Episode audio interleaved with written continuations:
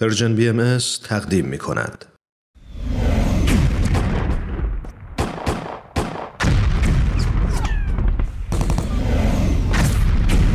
معماران صلح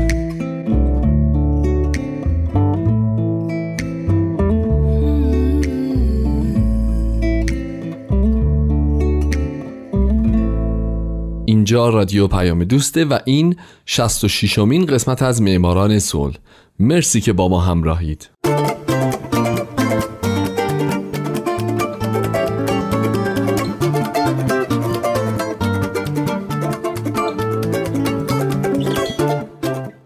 فارسی زبانان دوست داشتنی درود به همه شما.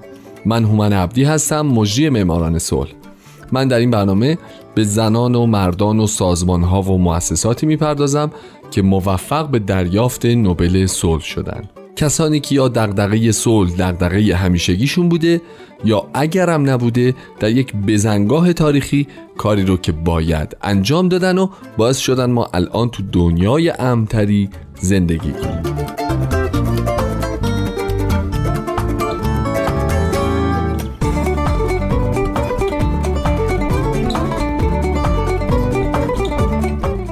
این هفته سال 1969 میلادی سازمان بین المللی کار.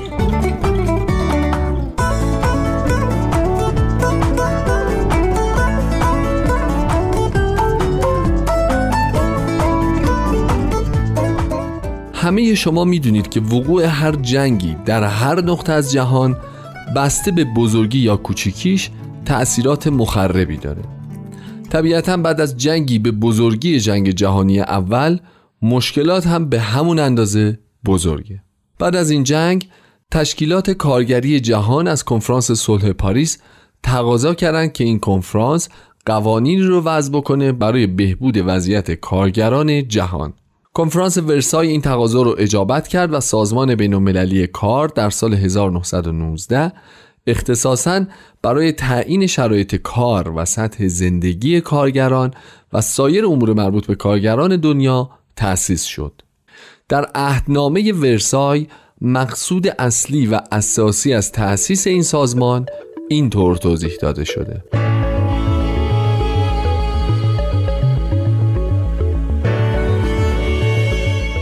از اونجا که هدف جامعه بین الملل تأمین صلح جهانی است و چون این صلحی جز با تأمین عدالت جهانی میسر نیست؟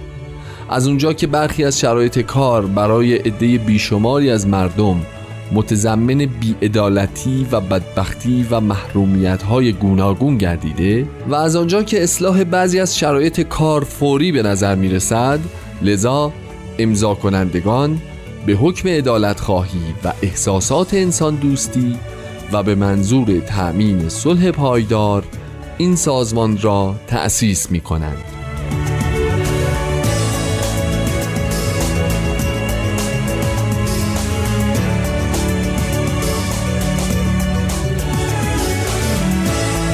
کمیته نوبل در پنجاه سالگی تأسیس سازمان بینالمللی کار به این سازمان جایزه رو اهدا کرد زمانی که دیگه جامعه مللی وجود نداشت اما سازمان بین کار که با جامعه ملل به وجود اومده بود شد اولین سازمان تخصصی مرتبط با سازمان ملل متحد که این نشون دهنده اهمیت موضوع کار در جهانه.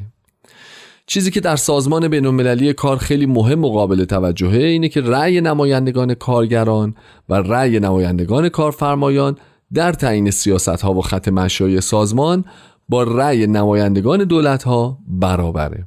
این چیزیه که ILO رو در میون سازمان های دیگه وابسته به سازمان ملل متحد منحصر به فرد کرده.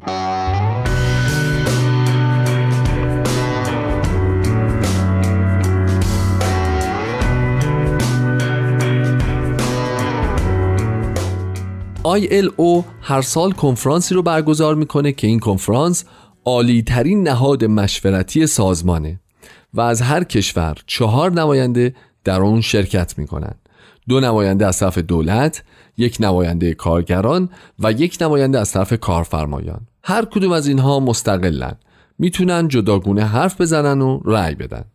وقتی هم کنفرانسی تشکیل نمیشه فعالیت های سازمان رو هیئت حاکمه پیش می‌بره که تشکیل شده از 24 عضو دولت 12 عضو کارگران و 12 عضو از طرف کارفرمایان جهان در حال حاضر مقر سازمان بینالمللی کار متشکل از دبیرخونه های این سازمان، مقرهای عملیاتی و مرکز پژوهش ها و انتشارات در ژنو سوئیس مستقره. کارکنان این سازمان بیش از سه هزار نفر از صد ملیتن که در خود ژنو و دیگر دفاتر منطقه‌ای و ناحیه‌ای در بیش از چهل کشور جهان پراکنده هستند.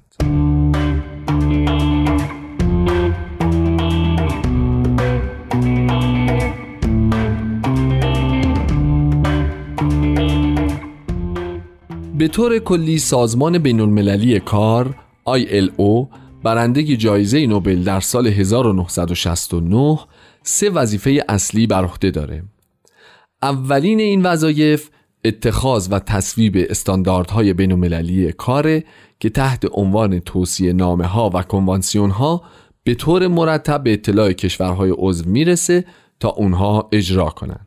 توصیه نامه ها و کنوانسیون ها شامل موضوعات مختلفیه مثل کودکان کار، حفاظت از زنان کارگر، ساعت کار، استراحت، تعطیلات با حقوق، بازرسی کار، رهنمودها و آموزش حرفه‌ای، حفاظت از امنیت اجتماعی، مسکن کارگران، سلامت و ایمنی شغلی، شرایط کار در دریا و حمایت از کارگران مهاجر.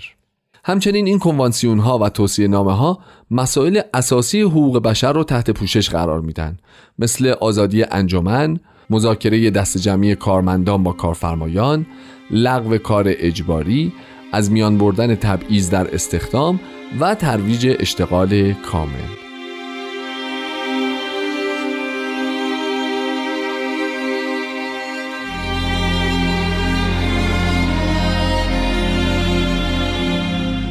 دومین وظیفه ILO فراهم آوردن همکاری های فنی جهت یاری به کشورهای در حال توسعه است.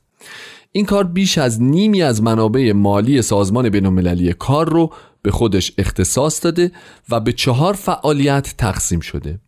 توسعه منابع انسانی از طریق آموزش های فنی و حرفه‌ای و توسعه مدیریتی، برنامه ریزی و ارتقاء شغلی، ایجاد مؤسسه هایی در زمینه های مختلف همچون مدیریت کار، روابط کاری، تعاونی ها و توسعه روستایی و شرایط کار و زندگی برای مثال سلامتی و ایمنی کار، امنیت اجتماعی، دستمزد، ساعت کار، رفاه و آسایش جالبه که بدونید که این سازمان به مناسبت شروع پنجاه سال دوم فعالیتش برنامه جهانی اشتغال رو آغاز کرد برنامه ای که هدفش کمک به کشورهاست تا بتونن برای مردمشون موقعیت آموزش و اشتغال فراهم کنند. بنابراین در حال حاضر 900 متخصص ILO از 55 ملیت مختلف در 300 پروژه همکاری های فنی در بیش از 100 کشور جهان مشغول به کارند.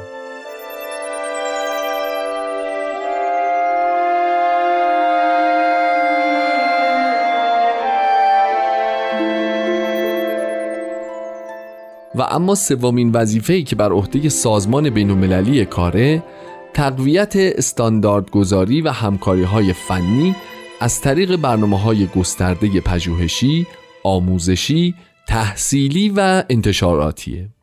این سازمان یکی از عمده ترین منابع انتشارات و مستندات درباره کار و امور اجتماعی که دو سازمان اصلی آموزشی در این زمینه داره. مؤسسه بینالمللی مطالعات کار در ژنو و مرکز بینالمللی آموزش پیشرفته فنی و حرفه‌ای در تورین در همین حوزه سازمان بینالمللی کار طرحهای گسترده آمارگیری رو داره تا از این طریق اعضا بتونن از پیشرفتشون در زمینه توسعه استانداردهای کار مطلع بشن.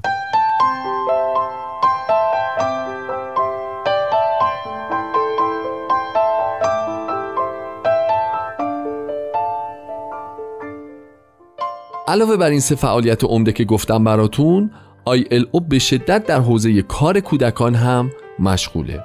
حتما می‌دونید که طبق تعاریف جهانی کار کودک به دو قسمت تقسیم میشه. یه قسمت کار مفیده یعنی زمانی که کودک تنها در اوقات فراغتش کار می‌کنه نه کارهای سخت به قصد کسب تجربه و درآمد البته فقط در حد پول تو جیبی با نظارت مداوم پدر و مادرش. سازمان بینالمللی کار و سازمانهای دیگه بینالمللی این نوع کار رو کار مفید می‌دونن که باعث بلوغ فکری کودک میشه. اما یه نوع کار کودک هست که در هیچ جا پذیرفته نیست. اون هم انجام کارهای بعضا سخت به طوری که دنیای کودکانه کودک از او گرفته بشه و او رو به تدریج تبدیل بکنه به فردی محروم از تحصیل که این باعث میشه رشد فکری اخلاقی و حتی فیزیکی کودک مختل بشه. افراطی ترین شکل این نوع کار کودک به بردگی گرفته شدن کودکانه.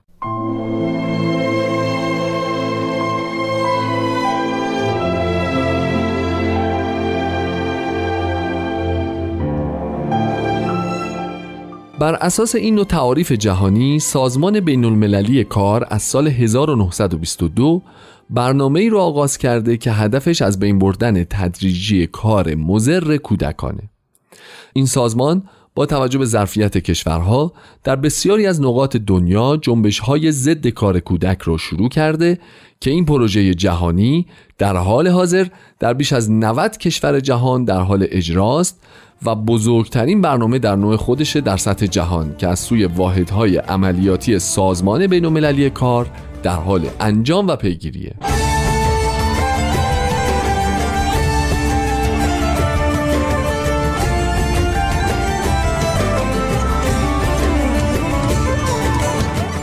دوستای عزیز مرسی که به برنامه این هفته من مثل هفته های گذشته گوش دادید.